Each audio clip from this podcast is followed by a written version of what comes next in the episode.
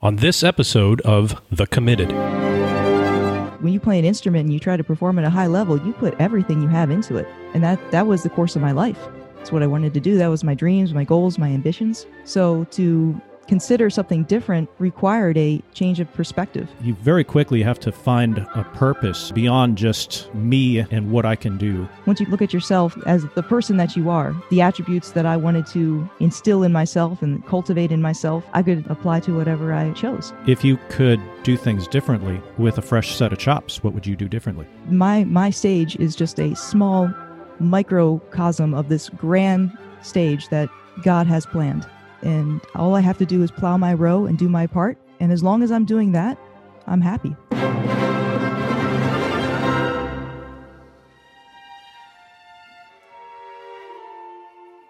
Welcome to The Committed with James Newcomb.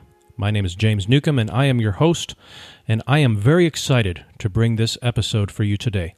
It is with a very motivated and extremely, I don't know how to describe her, except for she is one of the most determined people I've ever known in my life. Her name is Beth Perutka.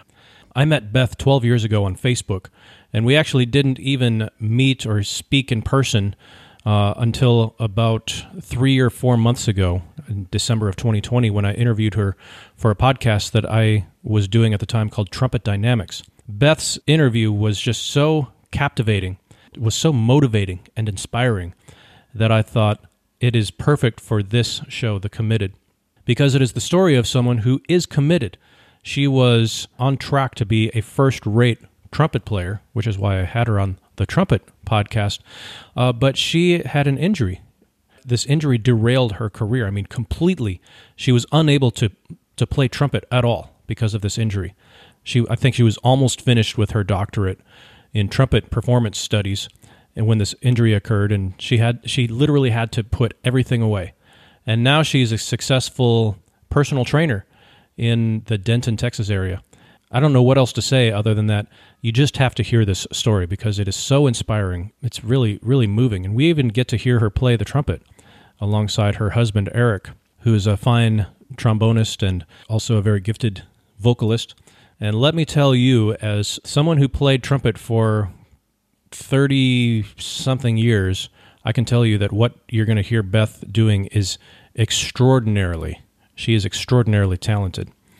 Uh, to be able to play at that level, I mean, just just very very dedicated and very committed to her craft, and and although she was forced to step away from that, she took that same determination and that same grit and that same commitment to her uh, current profession as a personal trainer, which she, she's doing very, very well at. I wanted to give this introduction because you are going to hear us talk about kind of geek out a little bit on trumpet stuff. So if you're not a trumpet player, don't worry. We're not going to dwell on it too long, but that's just a little bit of background as to what you're about to hear. So enjoy it. Beth, welcome to the show. Thank you, James. Thank you so much for your kind words. It's an honor and pleasure to be here with you. Well, I am thrilled to have you on the show because we, uh, I think we, you and I were like following each other for, I mean, I guess, kind of associates on Facebook. Yeah. You're not really friends until Mark Zuckerberg says you're friends, right? So we're, we're like kind of, sort of staying in touch a little bit, just kind, kind of just commenting, liking here and there. But you and I didn't actually speak in person until about a week ago and this is That's after right. 12 years of being, quote, friends on Facebook. And so here we are. So yeah, I, long I just, time coming. Yeah. So I just want to, I, I, I always ask every guest of the show, like, what got you interested in trumpet in the first place? You know, I, I kind of had a a late start in trumpet compared to most people, I think. I actually didn't start playing until right before my freshman year of high school. Okay. And actually I was I was homeschooled for that year. Mm-hmm. And it was actually part of my my parents' music curriculum, they said, okay, you got to pick up an instrument, pick up an instrument to play. Mm-hmm. I'm going to be honest. I picked, I just, I chose trumpet because it looked easy. Had three valves, three buttons, looked easy. And it came to realize real fast it was not that way. Yes. But I really enjoyed it. I, uh, I picked it up pretty quickly and had my first band experience as a uh, sophomore in high school. Wow. Yeah. It was my first time sitting in band. And actually, I remember very vividly the music being passed out on the stand. I think it was um, pep band music for the first time. And I remember looking at it and thinking to myself, well, assuredly, the band director is going to play a recording of how this goes because there's absolutely no way that you can expect me to play this based upon what you passed out because I didn't know how to read music. Oh, wow. Yeah. And, you know, I learned real fast that that's not, that's not how it worked. but I think, you know, growing up, my dad played uh, guitar. Mm-hmm and he was you know doesn't have any formal music education but he played really well by ear. And i think just growing up with that being around that all the time he played all the time every day every night i think i developed a really good ear musical right. ear. Yes. And i was able to to pick up things really quickly. And i really enjoyed it. I so by my junior year i made all state was the first student from my high school to do so. By my senior year i made all state jazz. So i you know i picked it up really quickly. Wow. Yeah. And decided, you know, a, a, lot of the people that I was around, you know, being in the kind of the Washington D, Washington D.C. area, Annapolis, mm, mm-hmm. were military band. Yes. And a lot of those folks had graduated from the University of North Texas. Okay. So that that was like that became my my dream school, and so I, I applied there and, and went down there. Had a great four years studying with uh, Professor John Holt. Then went on for my my master's at mm-hmm. uh, Baylor University with with Rudd, and then took a took a short time off where I just I uh, taught in the public school system, gigged, uh, played a little bit with the Dallas Opera, and then went back for my doctorate at the University of North Texas again with John Holt as a teaching fellow. And um, that was where I had my my injury in my first year. So I have my my residency done at for my doctorate at University of North Texas, but um, the injury kind of stirred me in a different direction. What what was it like to be a freshman, like ninth grade? You pick up the trumpet you had to have some pretty intensive getting your chops in shape so that you could play at the level that required of the 10th graders who've been playing probably four or five years already. Yeah, you know, I, I think I just played a lot. Uh, looking back on it, I took I took private lessons. Um, Greg Reese was my my private trumpet instructor. He was former mes- uh, member of the Jazz Ambassadors. You know, I just I just really enjoyed it. I was that kind of kid who you know would go to the movies and kind of get get lost in the soundtrack and lose mm. track of the plot of the of the movie because I was listening to the music. Um, I, so I just I always enjoyed it. I was always you know getting yelled at by my brothers because I was playing, you know, making too much noise. But I just, I played a lot. So I think by the time I I got the sophomore more level in band, I was already above everybody else just because I had, I played so much and played by ear. You just had a, a work ethic of I like this and I'm just going to do it. I guess so. You know, when you when you like something like that, you just you just do it. It doesn't feel like work. When you're making plans to go to college at North Texas, Baylor, and uh, again North Texas for your doctorate, what role is music in your life at this point? Is this something that was just I'm Beth and I'm a trumpet player. I'm, just curious as to what you saw music being uh, as far as your contributions to the world, if that makes any sense. I think I kind of evolved and matured over time with mm-hmm. that. I think I definitely made I'm not going to say it's the mistake because I I feel like everybody kind of has to go through it where you kind of identify yourself with your instrument, mm-hmm. um, identify yourself very strongly with what you do. Right. I feel like that's when you when you're really passionate about something, when you really care. If you're honest with yourself, you you kind of do that. mm-hmm. Yes. But I think that as I matured and kind of grew up through it, I started to kind of separate myself more like instead of instead of becoming like uh, a Beth is a is a trumpet player. I was Beth is a person who plays trumpet, so to speak. Yeah. So I was I was a person first with all the values like the the dedication and the consistency and the hard work ethic and the the honesty integrity that I tried to instill in myself. That was part of my person, and you know I could apply that to whatever I wanted to apply it to. It could be trumpet. It could be um, medicine. It could be being a personal trainer. So I think that that was a, a progression for me over time, just to kind of separate myself a little bit from from the instrument and the art itself, and realize that I was the person who had something to offer, not the instrument. Right. So when all cylinders are firing, you're like in your uh, let's let's just say you're in your master's program, and you're just like feel unstoppable because you're young, because young people feel unstoppable. Sure. And and uh, like, what what did where did you see yourself as a musician? What um, mm. did you did you have like a dream gig that you were kind of in the back of your mind? This is what I want to do. Yeah, I think I I think just because, like I said before, um, growing up around all the military band people in in Washington D.C., that's what I wanted. I wanted to be in a military band. Which one? Uh, any of them. I have uh, a lot of friends in the Pershings. I think that would have probably been my dream gig, but uh, orchestra as well. I took a lot of orchestra auditions. So, kind of the classical side of things. Yes, more the classical side of things. But you were pretty strong in jazz because I know that, for what I remember, you had some pretty solid high chops, didn't you? Well, yeah, that you know that's another kind of part of my story. I I always always struggled with my range. Really? Until at the very end of my master's program at Baylor University, and actually was working with my husband Eric, who mm-hmm. um, he himself has pretty extraordinary range on the trombone, and he's also a, a tenor as well. So he has a, that singing background, which he has really helped. He's really applied to his instrument. But kind of working with him, I developed kind of this this extreme upper register and recorded it maybe about a year before I stopped playing. We produced a CD called I Love Being Here with You, and I had kind of a lot of fun using that upper register, which, like I said, had always been obscure to me. I couldn't figure it out. And then, uh, you know, I recorded Wayne Bergeron's Oh Holy Night with the double D and, and all that. It was so much fun. Oh, holy night, the stars are brightly shining. It is the night of our dear Savior's birth long lay the world in sin and error pining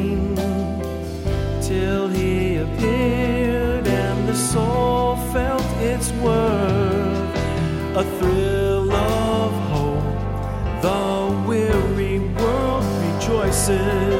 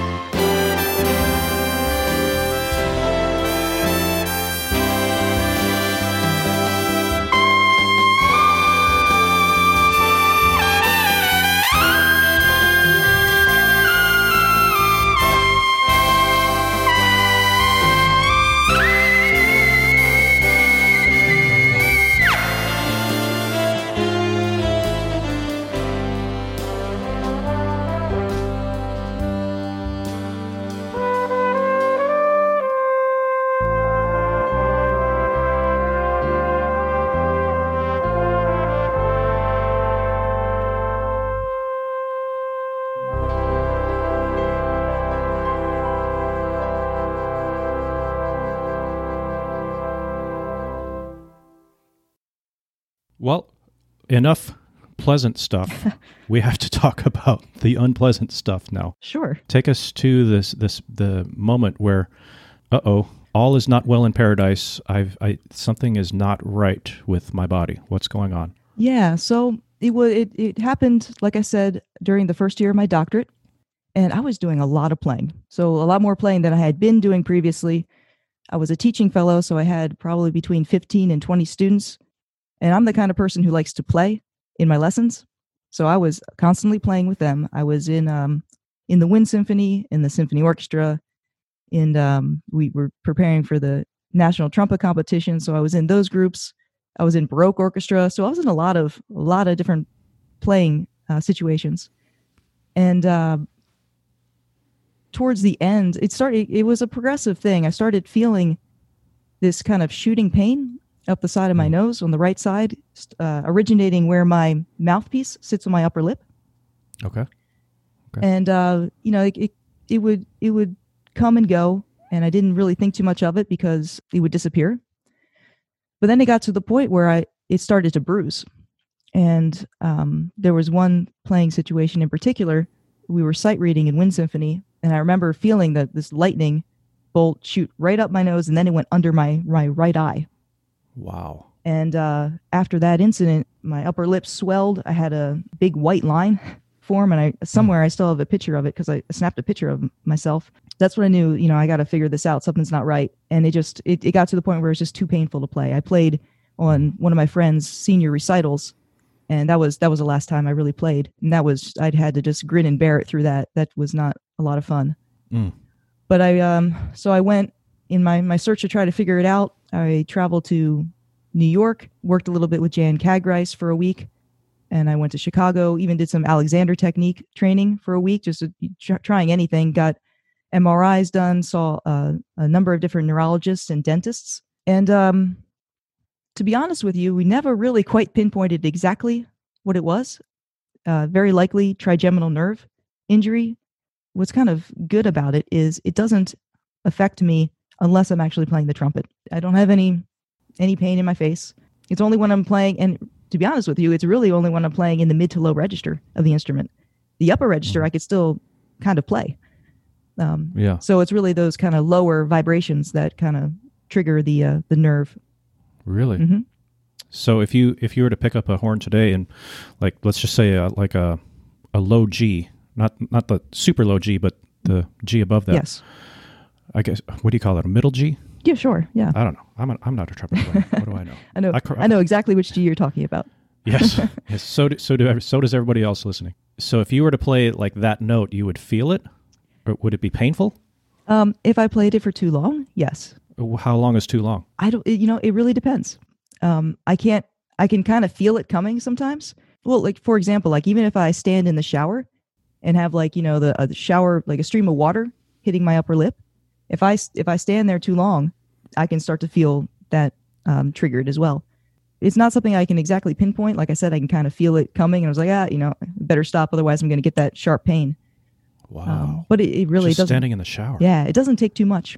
Obviously, trumpet is uh, would would be, be would be uh, not good to if the just a stream of water in the shower Yeah. would would trigger it. Yeah, obviously, trumpet is uh, out of the question. Unfortunately, now, now I'm just kind of curious. Like looking back, you have to have thought about what could I have done differently. Mm. Just looking back, not it's not like you can change anything. It's not like it's not like you made any mistakes. You didn't do the wrong thing. Yeah. But if you could do things differently with a fresh set of chops, what would you do differently? I would probably, to be honest with you, not be so hard headed and try to do everything. I would have not succumbed to necess- to some of the pressures that I felt to do too much too soon, and I would have taken the time that I needed to kind of figure maybe some uh, imbalances in my own playing out. It's you know it's one of those things that you see like well, in the profession that I'm in now, just overuse injuries. Like if I was a triathlete and I was running marathons, you know, you do the same thing over and over again and uh, you don't balance yourself out, eventually you're probably going to run into an overuse injury. I I'm not exactly sure because, like I said, we didn't pinpoint exactly what it was, but my best guess is that's what I did. It was an overuse injury, uh, just too much. Yeah. Well, I mean, because I heard you saying that you picked it up at ninth grade, and by the time you're in the tenth grade, you're playing at you're probably outperforming your peers. I, and it's not like I'm an expert in this, but I would guess that it was just a little bit, maybe a little too too much right out the gate. Yeah, and I'm, you know, and my personality is the type that I, when I like something, I I go for it. So that's one thing that I have to, I know about myself now that I just, you know, have to rein it back a little bit. Can't always go 100%. I appreciate that you're sharing this because I know this is probably not your favorite topic in the world, and we hope that uh, that this is going to be helpful for someone who's who's maybe going through something similar uh, with what Beth experienced back in the day. But what was it like when you realized I can't play trumpet anymore? This isn't going to be my career. it was really difficult. I would say I probably went through a, a stage of some sort of depression, probably for about six months to a year, trying to figure it out. Because when you, you put your, I mean, ev- everybody listening to this podcast knows that when you play an instrument and you try to perform at a high level, you put everything you have into it. And that, that was the course of my life. It's what I wanted to do. That was my dreams, my goals, my ambitions. So to consider something different required a change of perspective. And that took time to figure out.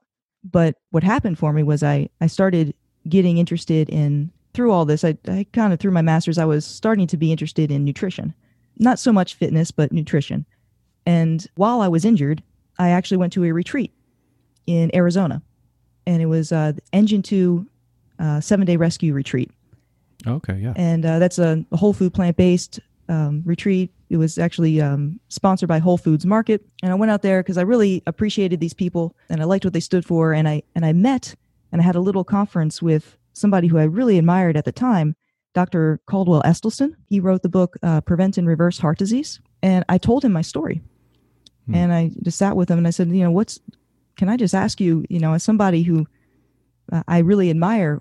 What's your advice for me? And he actually uh, said, Well, what do you think about medical school? And I had thought about it, to be honest with you, but I'm, I'm older at the, at this point and had already had this whole career as a musician. I thought, well, you know, medical school is a long process, and yeah, you know, and right. do I really have what it takes to do something like that? And uh, that comment actually just it kind of gave me that courage to to really consider it. And um, I came home from that really inspired and hmm. started going down that path. I started taking putting my foot in just to kind of see how I how I responded to taking those classes and I started taking pre-med classes. I started taking chemistry and organic chemistry and biochemistry and biology and anatomy and physiology and physics and I I really started to like it. I enjoyed the learning process. To to kind of continue that story at, at this at the same time I was doing that, I was also getting into fitness. And um, I was training with a personal trainer named uh, Chris Ibanez, who actually trained out of his garage. He was recommended to me by a friend. I was experiencing some uh, some back pain, and uh, he really helped me get out of that back pain and become stronger. And I just felt so good working with him. I actually I felt so good working with him. I I drove it was more than an hour each way, uh, three days a week, just to go work with this guy out of his garage so through that whole this whole process i was learning about fitness and and at, the same time as learning about medicine. Would you say that when you're taking this deep dive into biomechanics and health and fitness and whatnot nutrition were you investigating what happened with my lip? And and that kind of led into that or is it just kind of separate? Is just kind of give you a release uh, something to, else to focus on other than woe is me because i can't play trumpet anymore i think both of those both of those statements are true um, I think there's definitely a part of me. Actually, when when the injury happened, I was talking a lot with Bobby Shew, and he was very much encouraging me to look at medical resources, look at medical documents, see if I could find other people who had experienced the type of injury that I was experiencing. Uh, he he actually told me to go buy Gray's Anatomy, and I remember picking up at the store and just like looking at it, utterly confused. And I don't know if you've ever opened Gray's Anatomy before, but it's pretty intimidating. No, I haven't. I've I've seen the show, but yeah, right. but so I, I think there was definitely an aspect of me trying to figure out my injury, but at the same time, I just started to love it for the sake of loving it. It was very relatable to me, to the people that I loved, cared about, um, to different passions that I had with n- nutrition and fitness, and it just kind of all started to come together. That's awesome. You know, I keep thinking about hearing your story. I hear, I, I, I see sometimes on Facebook or Twitter or something. I'll see that picture of the what we imagine success being, and it's just this straight line, mm-hmm. like point A to point B. That's that's what success is, and then reality is it's just you know it's just scribbled i don't know if you've seen this or not but yes, it's just like the scribbled you go through all these pitfalls up the mountains and then backwards and forwards and just and then and then you finally get to that. So it sounds to me like this is very very applicable to your career path thus far. Absolutely. And another little phrase that I like is uh, fail forward. Fail forward. So, That's a good yeah. one. I, have heard that before. Yeah, you have to fail in order to to move forward. So I've definitely had my share of failures but it's it's definitely propelled me forward and i'm grateful for each and every one of them well this fellow that you're talking about that um, you were training with, he's now your business partner. Is that correct? Yeah, well, yes, in a way. Um, in a way. So yeah, so I've since becoming a personal trainer, I've had my own business here in Huntsville uh, for about four months.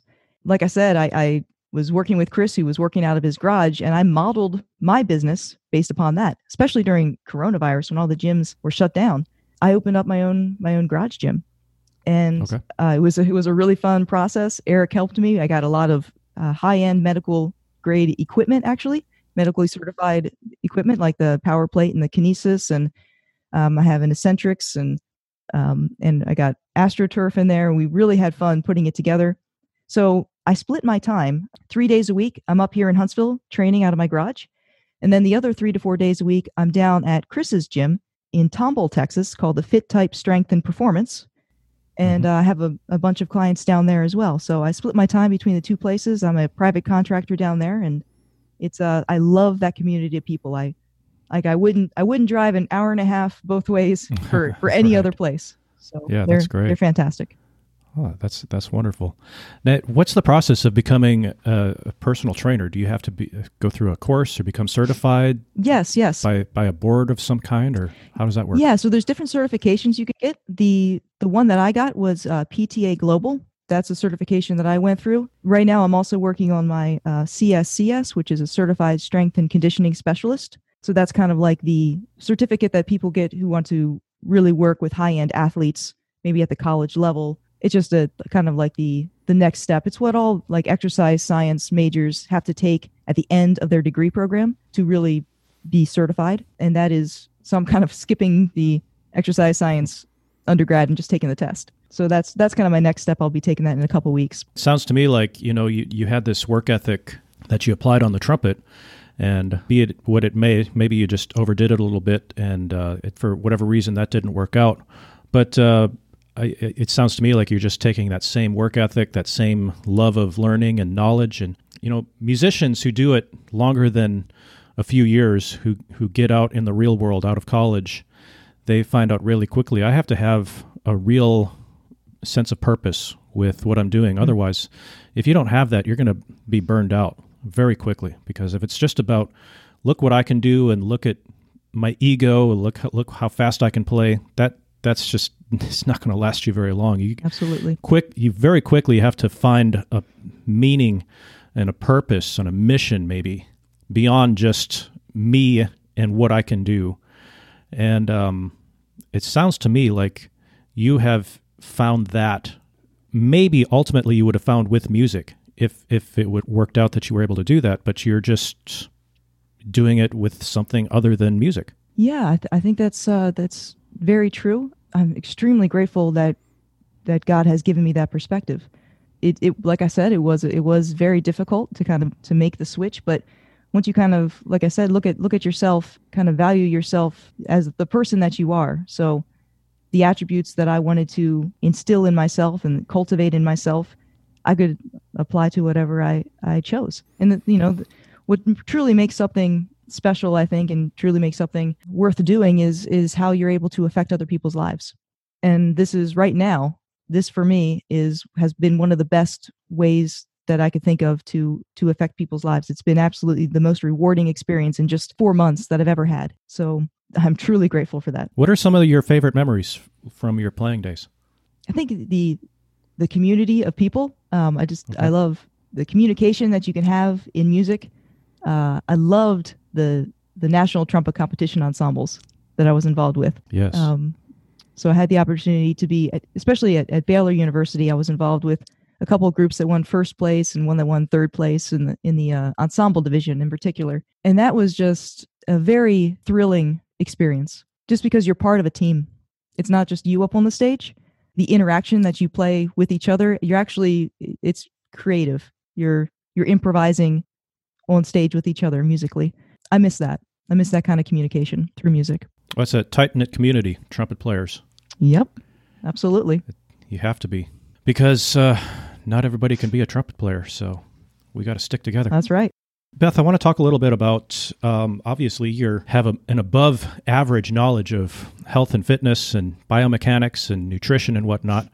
And I was wondering, do you have any words of wisdom that, that, that trumpet players can take, or musicians in general, can take away from this podcast and say, you know, maybe I'm not as conscious of this, or maybe I'm not as solid on this part of my health as I should be. Maybe that's keeping sure. me from performing at my best. I was wondering if you just have some words of wisdom for us. Yeah, sure. Be happy to. So, one of the things that I see, I, I have maybe about five or six of my clients right now are musicians to be honest with you, what I'm going to say is actually applicable to almost everybody, not just musicians. But, you know, a lot of times we live in this state of constant flexion. So, you know, we're on our phones, we're working at our desk, we're on our computers. Um, as musicians, as a trumpet player, um, you know, I was always holding my instrument in front of me, my shoulders kind of rounded forward. I'm sorry. I'm, I'm sorry to interrupt. Yeah, sure. what does flux? What does flexion mean? Flexion. So like um, flexion. Flexion. F L E X I O N. Yes, sir. Yep. Okay. So okay. just everything is kind of like anterior focused. So the front of me is engaged, less of the back of me. So really that leads to kind of like a posterior chain. So everything on the back side of your body. So you're so from the starting from the top, like your your rhomboids, your lats, your erector spinae, your your glutes, your hamstrings, your calves, your soleus, um, the muscles of the feet, all the backside of the body is traditionally a lot weaker than the front side of the body. And what this does is kind of like, you know, at least for me, I remember as a, as a trumpet player, my shoulders were almost, almost constantly rounded forward. And I see this a lot with people. You also see like if you have any sort of like low back pain or knee pain, usually that's that can be traced back to an imbalance in the backside of the body somewhere. So mm. it's it's like for example, it's very common for people to be quad dominant, which means that their hamstrings aren't as strong. So the backside of their leg isn't as strong as the front side of their leg. And for a lot of people, that can be quite extreme. And if you think about it, uh, a lot of times that can lead to knee pain because you know the, the body is going to be good at adapting. And if if you're not if you're not using if you're not engaging your hamstrings eventually your, your body's not going to put energy where it's it's not needed where it's not being used and those muscles are going to atrophy. So you know if if if your quads are overworking and your hamstrings are underworking they're not going to stabilize the knee like they should and your knee your joints the ligaments are going to take more abuse so as an example that can also be you know applied to the shoulder uh, a lot of a lot of people have shoulder pain but strengthening the muscles of the backside of the body i I highly recommend. That was that was something that really helped me learning how to hip hinge. What's that? So it learning how to to use your to extend your pelvis backwards. So rather a lot of times if you're if you're doing a lower body exercise and you feel everything in your quads, in the mm-hmm. in your thighs, that's a really big sign that you're quad dominant and you're not using your posterior chain like you should. So if I'm if I'm bending down and doing a, a deadlift or I'm squatting and picking something up, or I'm doing a glute bridge, I should be able to feel, you know, my hamstrings and my glutes working. If I feel it all in my quads, which is very common, that was me, then then you really kind of want to work on on that back back chain, that posterior chain. How do you focus on the back more than the front? Well, it's it's a pro- like I would recommend getting somebody like a certified strength and conditioning specialist to help you, but it's it's really it's kind of a neuromuscular thing at first. You have to be able to feel those muscles. Like i didn't yeah. i didn't know how to connect to i didn't know what it was like to to use my glutes to use my hamstrings. Um mm-hmm. i just had no idea until you know I, I went through a certain routine started doing a lot of glute bridges just really making that mind muscle connection. Then you can progress. Then you can start to strengthen and build from there. Huh. So i guess the first step is to be aware yes. of if you if you like lift uh, lift something heavy like a sandbag or for example and you feel it all in the front and you don't feel it in the back then that's a sign that you're maybe front dominant? Yeah absolutely. If you're okay. if you're doing if you're if you're doing some, a certain lifting motion and you feel everything in your quads then yes. In fact it's yes. funny what you just said um, i asked one of my clients who's a saxophone player last night what she thought was one of the best things that she was getting out of personal training as a musician and she said just what you said is that that muscle awareness is mm. when she's because she she's a bari sax player and mm. that, those instruments can be pretty heavy those cases can yes. be pretty heavy yeah, you know those, sure. they're wearing that's those straps around their necks is a lot of weight and uh, she said you know she she was experiencing back pain before and now that she knows how to engage her lats now she knows how to to feel those muscles in her back and to use them she has mm-hmm. much less back pain than she's ever had in her entire life. So I think that that is really important. That's the first step is to have that muscle awareness. Right. I have to. I just have to clarify mm-hmm. for for people listening and for me. Lats are what now? Oh, latissimus dorsi. They're they're the big um, muscles in your back. So they, okay. Yeah, they're they're like okay. they're the biggest muscles in your back. In like the lower back part. Lower, yeah, lower, and they they kind of connect up and around to the front part of your shoulder. Okay, and then glutes and hamstrings are the same thing. Glutes, glutes are your butt. oh, the the gluteus. Okay, got it. Yep. There's so there's three parts. Is the glute minimus, glute medius, and glute maximus. Those that's your that's all your butt. And uh-huh. then your hamstrings are the the back side of your legs. Butt. I did say butt. and then and then uh, then you have your hamstrings, which are the back side of your legs. All right. mm-hmm. So hamstrings, glutes slash butt, and then lats. Latimus dorsum Latimus dorsimus? latissimus dorsi. Lat- Jeez. Latissimus dorsi. Dang Latin. Oh, my goodness. yeah, why can't they just speak English? I know. it's the first language, after all. okay, so let's talk about, uh, like, can we make it more trumpet centric? What are some uh, physical issues that um, that trumpet players may be doing or habits that m- they may have that are more that, that are that are causing this front imbalance? What can they do? What can we do? So a lot of times, like I said, a lot of times very common for trumpet players to have the rounded shoulders. So Okay. that's just because of how we play. We're holding the instrument up there all the time. So working on the posterior delts, which is the area behind your shoulder.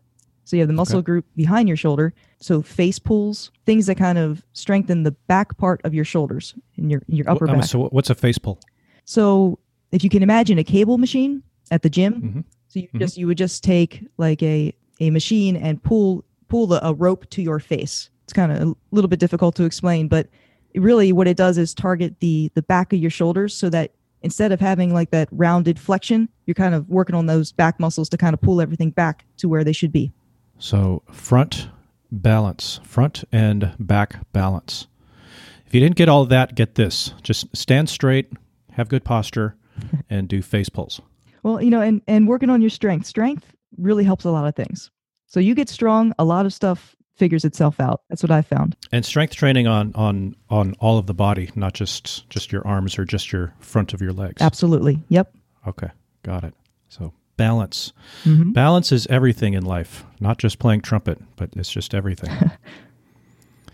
well, for those of you listening in, um, we are planning, and we're not exactly sure how this is going to work, but we, we, we just had the idea, and we just Beth and I have to work it out. But we definitely want to make you guys aware of the, these things that have to do with the biomechanics of playing trumpet or playing whatever instrument you may be playing if you're not a trumpet player listening to this. And we're going to work out uh, maybe a, a series of some sort where Beth comes on and, and just shares something uh, that has to do with um, musicianship and biomechanics. And so I, I don't know exactly how that's going to work, but she and I are going to talk about it. And of course, we'll, uh, as soon as we have it and we publish something, obviously, you'll know it because you'll see it on your iPhone or your Samsung Galaxy because you have subscribed to the podcast as a good podcast listener. You should have subscribed by now. And so you'll you'll see it pop up on your iPhone. So that is something that is in the works and Beth and I are going to work that out.